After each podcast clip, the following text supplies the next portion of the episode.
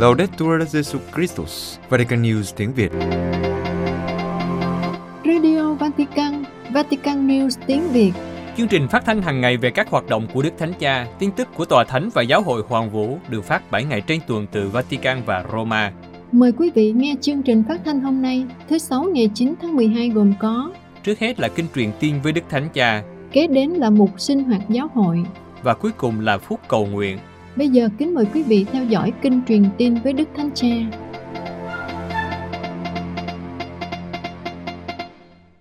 Kính thưa quý thính giả, trưa mùng 8 tháng 12, lễ Đức Mẹ Vô Nhiễm Nguyên Tội, Đức Thánh Cha Francisco đã chủ sự buổi đọc kinh truyền tiên tại quảng trường Thánh Phêrô. Vì ngày lễ Đức Mẹ Vô Nhiễm Nguyên Tội là ngày nghỉ lễ tại Ý, nên rất đông các tín hữu đã đến tham dự buổi đọc kinh truyền tiên với Đức Thánh Cha. Trong bài huấn dụ trước khi đọc kinh, Đức Thánh Cha đã giảng giải về đoạn tin mừng của ngày lễ, đặc biệt là về mẹ là đấng đầy ân sủng. Kính mời quý vị theo dõi bài huấn dụ của Đức Thánh Cha. Cari fratelli e sorelle, buongiorno e buona festa.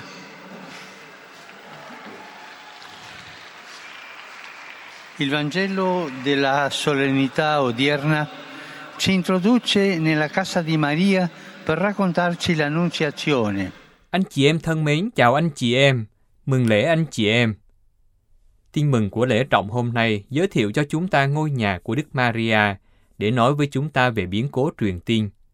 Sứ thần Gabriel đến chào Đức Trinh Nữ, mừng vui lên hỡi đấng đầy ân sủng, Đức Chúa ở cùng bà.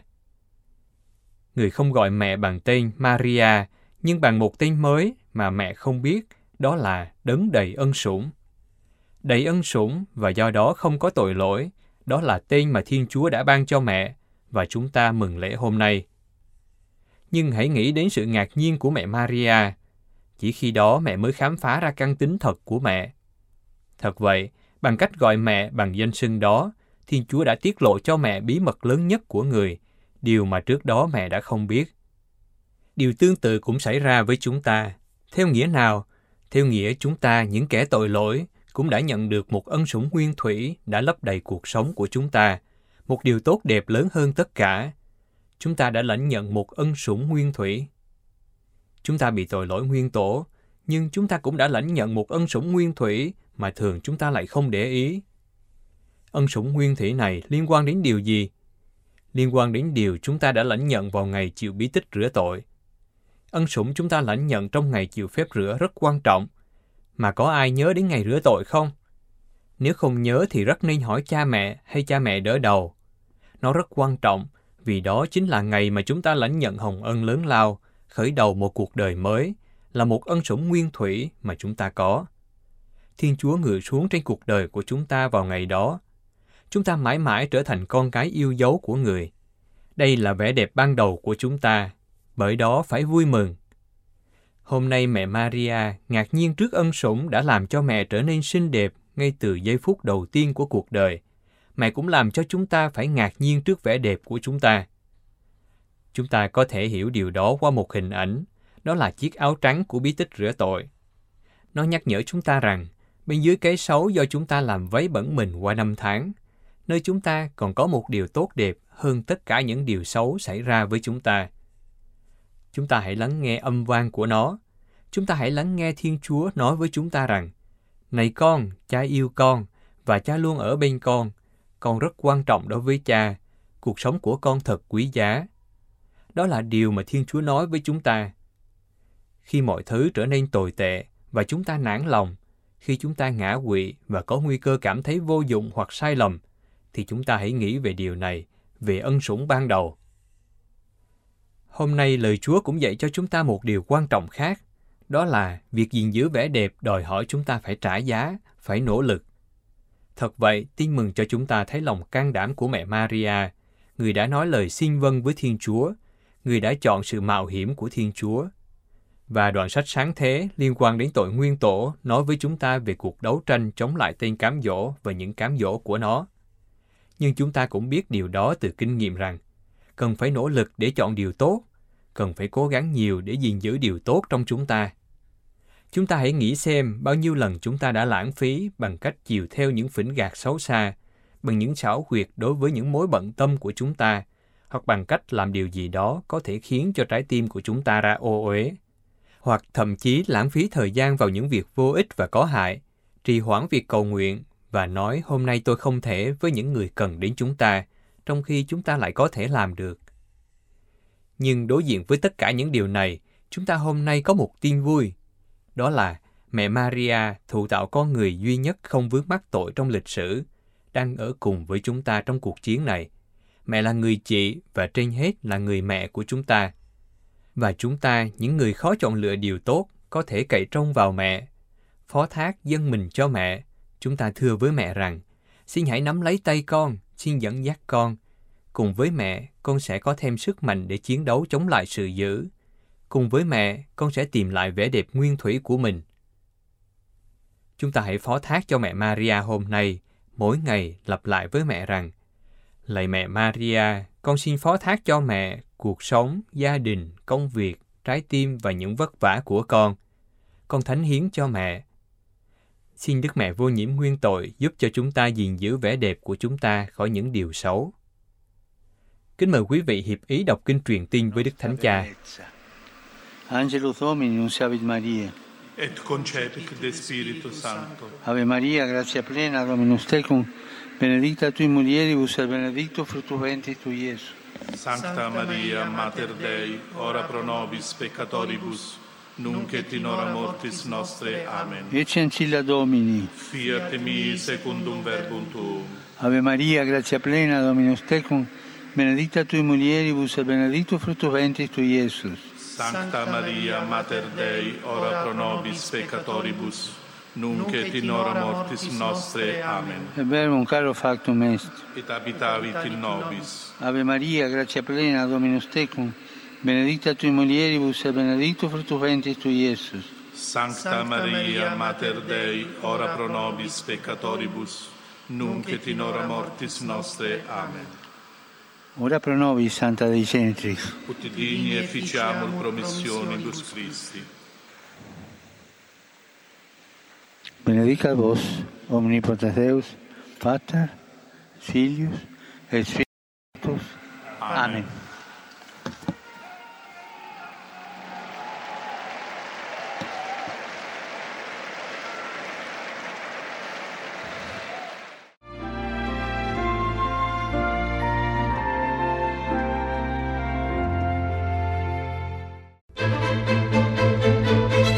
Vatican News tiếng Việt Chuyên mục Sinh hoạt giáo hội Tiến trình phong chân phước cho bà Carmen Hernandez, người khởi xướng phong trào con đường Tân Dự Tòng. Kính thưa quý thính giả, hôm 4 tháng 12 vừa qua, tại Đại học Francisco de Vitoria ở Madrid, thủ đô Tây Ban Nha, đã diễn ra một buổi thảo luận suy tư bắt đầu giai đoạn giáo phận tiến trình phong chân phước cho bà Carmen Hernandez, người khởi xướng phong trào con đường Tân Dự Tòng. Con đường Tân Dự Tòng là một phong trào do ông Kiko Aguero và bà Camela Hernandez qua đời vào năm 2016 khởi xướng tại Tây Ban Nha năm 1964 nhằm giúp các tín hữu sống lại ơn gọi đã lãnh nhận khi nhận phép rửa tội. Hiện nay, phong trào có 21.700 cộng đoàn với 1 triệu 500.000 thành viên tại các giáo xứ và giáo phận thuộc 135 nước trên thế giới. Phong trào cũng có 120 chủng viện cùng mang tên Redemptoris Mater, mẹ đấng cứu chuộc, nhằm đào tạo các linh mục hoạt động theo con đường này. Hàng ngàn gia đình thuộc con đường này đang dấn thân truyền giáo tại các nước. Vào năm 2012, dịp công bố sắc lệnh của Hội đồng Tòa Thánh về giáo dân, nhìn nhận cách thức cử hành các buổi lễ trong chỉ nam huấn giáo của các cộng đoàn của con đường Tân Dự Tòng, Đức Nguyên Giáo hoàng Biển Đức 16 đã ghi nhận rằng các thành viên con đường Tân Dự Tòng thường hiện diện tại những vùng tuy đã nhận biết Chúa Kitô, nhưng rồi tại đó người ta trở nên rừng rưng với đức tin. Trào lưu tục hóa làm lu mờ ý thức về Thiên Chúa và các giá trị Kitô. Tại đây, sự dấn thân và chứng tá của các thành viên giống như men làm dậy lên cả đấu bột trong sự kiên nhẫn, tôn trọng thời gian và với cảm thức về giáo hội. Giáo hội nhìn nhận con đường này là một hồng ân đặc biệt mà Chúa Thánh Linh ban cho thời đại chúng ta và việc quy chế cũng như chỉ nam huấn giáo được phê chuẩn là một dấu hiệu. Phát biểu tại buổi thảo luận về tiến trình phong chân phước cho bà Carmen, Đức Hồng Y Carlos Osoro Sierra, Tổng giám mục của Madrid, Tây Ban Nha, đã nói về mối liên hệ của bà Carmen với Thánh Gioan Phaolô II, Đức Nguyên Giáo hoàng Biển Đức 16 và Đức Thánh Cha Francisco. Đức Hồng Y nhấn mạnh, bà Carmen là một phụ nữ được ơn đặc sủng, yêu mến Chúa Giêsu sâu sắc và say mê đến nỗi đôi khi không đúng về khía cạnh chính trị. Ngài mô tả bà là một phụ nữ can đảm đối với sự thật và công lý và những lời của bà đôi khi cứng rắn, bắt nguồn từ sự xác tín rằng chỉ có sự thật mới giải thoát con người và chỉ có Chúa Giêsu Kitô là sự thật. Đức Hồng Y nhắc lại lòng nhiệt thành loan báo tin mừng cho đến tận cùng thế giới của bà, cũng như tầm quan trọng và phẩm giá mà bà đã dành cho nữ giới. Bà là người đã nhấn mạnh vẻ đẹp của cung lòng người mẹ, nơi tất cả mọi người hình thành. Điều kỳ diệu của sự sống được sinh ra từ phụ nữ. Thỉnh nguyện viên của án phong chân phước cấp giáo phận Carlo Metola thay mặt ông Kiko đồng khởi xướng phong trào và cha Mario Pesci và Ascension Romero và các tổ chức gia đình Nazareth của Madrid và Roma đọc những gì hồ sơ mô tả về vị khởi xướng phong trào con đường tân dự tòng. Suốt 52 năm, bà Carmen Hernandez đã công hiến tất cả sức lực để phục vụ không ngừng công cuộc loan báo tin mừng và trở thành một khí cụ như một tôi tớ vô dụng của Chúa Kitô trong việc canh tân giáo hội. Ông Carlos Metola nhận xét rằng con đường tân dự tòng là hoa trái của công đồng hay như chính Thánh Phaolô 6 đã chỉ ra. Ông cũng đọc lại cuộc đời của vị khởi xướng phong trào Carmen Hernandez Pereira, sinh tại Ovega thuộc tỉnh Soria của Tây Ban Nha ngày 24 tháng 11 năm 1930 trong một gia đình công giáo với 9 người con. Từ nhỏ, Carmen đã có ước muốn trở thành nữ tu và nhà truyền giáo. Lớn lên, trong khi theo học ở Madrid, Carmen bước vào đời sống tu và chuẩn bị sứ vụ mới các nữ tu của dòng các nữ thừa sai của Chúa Kitô Giêsu. Sau đó Carmen đi London học tiếng Anh theo gợi ý của mọi người để chuẩn bị đến Ấn Độ truyền giáo. Với thời gian, các bề trên do dự trong quyết định tuyên khấn trọn đời của các men Trong 8 tháng, tại một cộng đoàn ở Barcelona, Các men kiên trì chờ đợi, sống rất khiêm nhường và cảm thấy được mời gọi ra đi loan báo tin mừng, nhưng phân vân về vị trí của mình trong giáo hội. Chính tại Barcelona, các men đã gặp linh mục phụ trách phụng vụ Pedro Fanes và cha đã truyền lại cho bà sự canh tân phụng vụ, vốn chỉ mới bắt đầu vào thời điểm đó. Với việc khám phá đêm vọng phục sinh, như thế bà học được rằng tưởng niệm cái chết và sự phục sinh của Chúa Kitô hiện diện trong thánh thể là tham gia một cách hiện sinh, chết và sống lại với Chúa Kitô. Sau đó, khi xác nhận không được tuyên khấn trọn đời, những thắc mắc về hiện sinh càng lớn dần nơi các men. Tháng 8 năm 1962, các men rời khỏi dòng và năm sau, bà quyết định đến Israel để có một cảm nghiệm sâu sắc hơn về những gì bà đang trải qua. Năm 1963, các men trở lại Madrid, bà gặp ông Kiko ở Palomeras, được Đức Mẹ truyền cảm hứng. Kiko đã nghe lời kêu gọi thành lập các cộng đoàn Kitô hữu như Thánh gia Nazareth, sống khiêm nhường, đơn sơ và chúc tụng Chúa Kitô. Từ đó, hai người bắt đầu cộng tác trong việc đem tin mừng Chúa đến khắp nơi trên thế giới. Trong 50 năm, bà các men đi khắp thế giới loan báo tin mừng và thăm viếng các cộng đoàn, trải qua những đêm mất ngủ, đau khổ, thất bại, nhưng cũng có những niềm vui và an ủi khi nhìn thấy công trình của Thiên Chúa. Bà các men cũng trải qua những giây phút trống vắng. Bà thường xuyên theo dõi hoạt động của Đức Giáo Hoàng, nghe đài phát thanh Vatican, đọc báo quan sát viên Roma và nhiều sách thần học có trong thư viện của bà. Trong số những điểm được nhấn mạnh trong hồ sơ cho tiến trình phong chân phước là sự yêu thích cầu nguyện của bà. Bà cầu nguyện hàng giờ với Thánh Vịnh, yêu mến các bí tích, thường xuyên đến với Thánh Thể và lãnh nhận bí tích hòa giải. Bà còn là một học giả vĩ đại, trong thư viện của bà có hơn 4.500 sách. Với ông Kiko, bà có thái độ sửa dạy huynh đệ. Bà là người phụ nữ tự do, có tình thương đặc biệt với chiên lạc. Bà đã kêu gọi, khuyến khích hàng trăm anh em trong cộng đoàn khi họ gặp khủng hoảng. Bà cũng phải chịu nhiều đau đớn về thể xác vì bệnh tim, đau ở chân do vết loét không lành và đau cạnh sườn do gãy xương sườn. Bà qua đời không nổi loạn nhưng trong bình an, bà đã sống các nhân đức một cách anh hùng. Khi bà qua đời, có hơn 1.500 lời cảm ơn và bày tỏ lòng quý mến dành cho bà Carmen từ hơn 70 quốc gia trên thế giới gửi về. Đã có 50.000 người đến viếng mộ bà và để lại khoảng 25.000 lời chia buồn, cảm ơn và xin ơn. Tại buổi gặp gỡ, với niềm vui và tình cảm sâu sắc, ông Kiko Aguero thuật lại sứ vụ của ông với bà Carmen.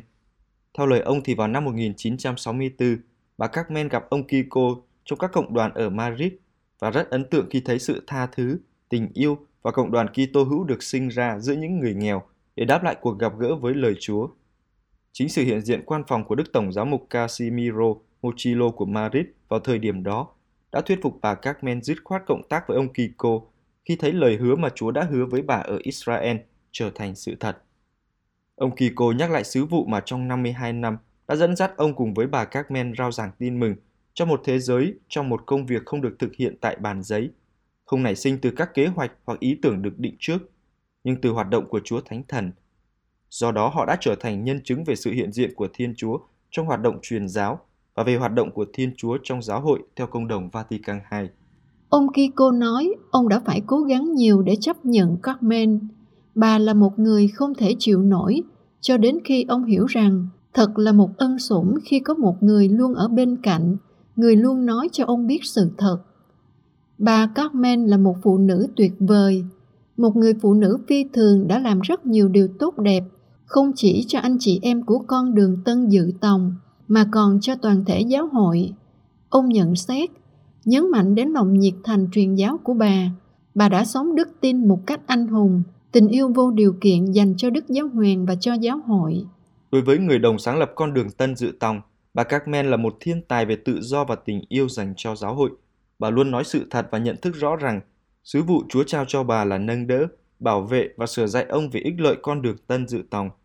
Kết quả là ở ngoài giáo hội bà không được biết đến vì bà không bao giờ tìm kiếm sự nổi bật. Bà còn là một ngôn sứ và nhà thừa sai đích thực, sống đức tin một cách anh hùng, một phụ nữ đặc biệt rất quan trọng cho giáo hội. Kết thúc bài suy tư, ông Kiko ước mong giáo hội điều tra cuộc đời của bà, vốn là một cuộc đời chịu đóng đinh, thinh lặng và đau khổ, như trong đêm tối. Ông cũng mong các nhân đức của bà được đưa ra ánh sáng bởi vì nhiều đức tính anh hùng của bà đang bị che khuất.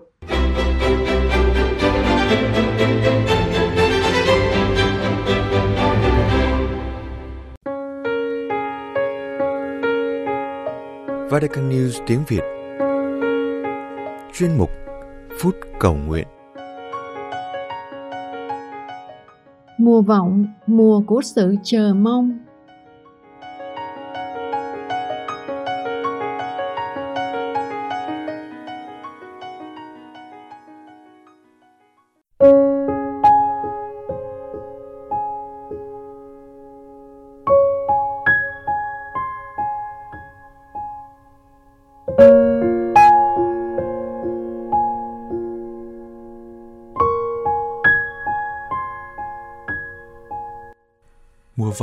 Theo truyền thống thường được gọi là mùa của sự mong chờ, của sự chờ đợi.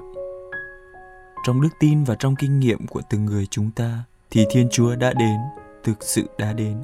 Dù có lúc hiện nhiên rõ ràng, có khi còn mờ nhạt, thấp thoáng. Nếu tự đặt ra một câu hỏi, từng người dường như sẽ đưa ra câu trả lời thật nhanh chóng. Mùa vọng là khoảng thời gian chờ mong Chúa Giáng sinh Thế nhưng, mùa vọng còn là mùa của sự chờ mong, bởi lẽ Thiên Chúa đã Giáng sinh rồi. Và có khi điều tôi mong chờ không còn là một biến cố có ý nghĩa với tôi, tức chờ mong một Thiên Chúa Giáng sinh trong tôi, một kinh nghiệm gặp gỡ. Mà dường như tôi mong chờ điều gì đó bên ngoài nhiều hơn. Tôi chờ mong điều chi? Thiết tượng chẳng ai đủ kiên nhẫn để chờ mong điều mình không yêu mến và không khao khát. Hoặc có chăng, sự chờ mong bị biến thành những dòng thời gian tệ nhạt và vô vị. Dòng thời gian tuyến tinh ấy, nếu thiếu đi sự khao khát, thiếu đi sự đậm đà và thâm sâu, thì chẳng thể thụ đắc được cái gọi là chờ mong. Điều này có lẽ hơi khác với kinh nghiệm chờ đợi trong những chương đầu tiên của tin mừng theo Thánh Luca. Có lẽ chúng ta phần nào cảm nhận được sự chờ mong nơi những người Do Thái đơn sơ và bình dị thời đó, cụ ông Simeon, bà Anna, mẹ Maria và bao người khác. Chờ mong đơn giản là chờ mong điều tôi hoàn toàn chưa biết cách tỏ tường. Sự chờ mong đó đem đến kinh nghiệm về sự ngạc nhiên như chính mẹ Maria đã từng.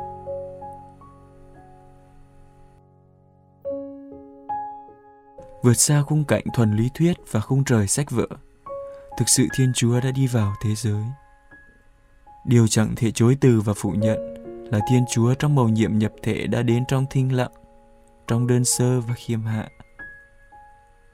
Thiên Chúa ngắm nhìn thế giới, một thế giới đầy ngổn ngang, nhưng người đã đi xuống, đi xuống và đi vào để thế giới được đông đầy. Ngài đến trong thinh lặng, nhưng là để đi vào thế giới và do đó để ánh sáng của người chiếu tỏa cái sân si, cái cộc cằn và thô ráp của phận người. Bước theo một Chúa Giêsu khó nghèo và khiêm hạ trong lòng, mỗi người có thể kinh nghiệm trực tiếp với Thiên Chúa bằng sự đơn sơ và chân thành.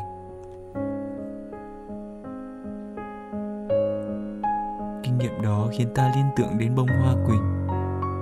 Lặng thinh, không ồn ào, không khoa trương, tỏa hương trong đêm và hòa tan vào thế giới. Ai có khát khao thì đón nhận được. Khi chuẩn bị chút gì nhỏ nhoi cho mùa vọng, mà có lẽ bây giờ việc thương mại hóa đã quá phổ biến tôi còn để lại trong tâm hồn chút gì sự ngạc nhiên về sự chờ mong chăng tôi còn để mùa vọng là tâm tình của sự chờ mong. Một thi sĩ từng nói rằng, thời gian được đo lường bởi sự chờ mong, bởi những kỷ niệm và trải nghiệm, chứ không chỉ bằng những thang đo vật lý.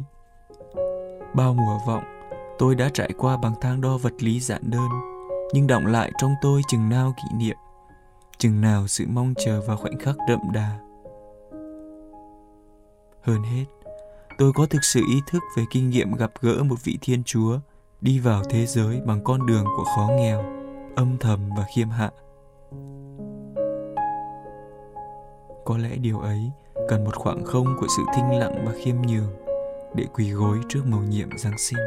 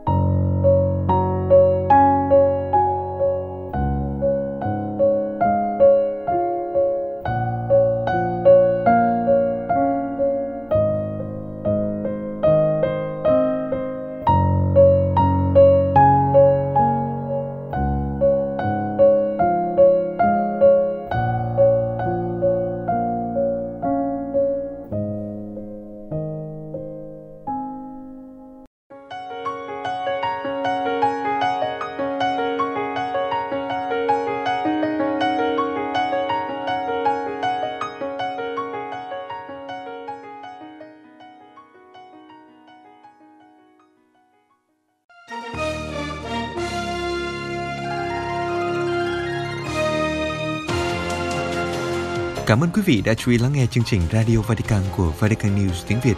Xin Thiên Chúa chúc lành cho quý vị và toàn gia quyến. Laudetur Jesu Christus, ngợi khen Chúa Giêsu Kitô.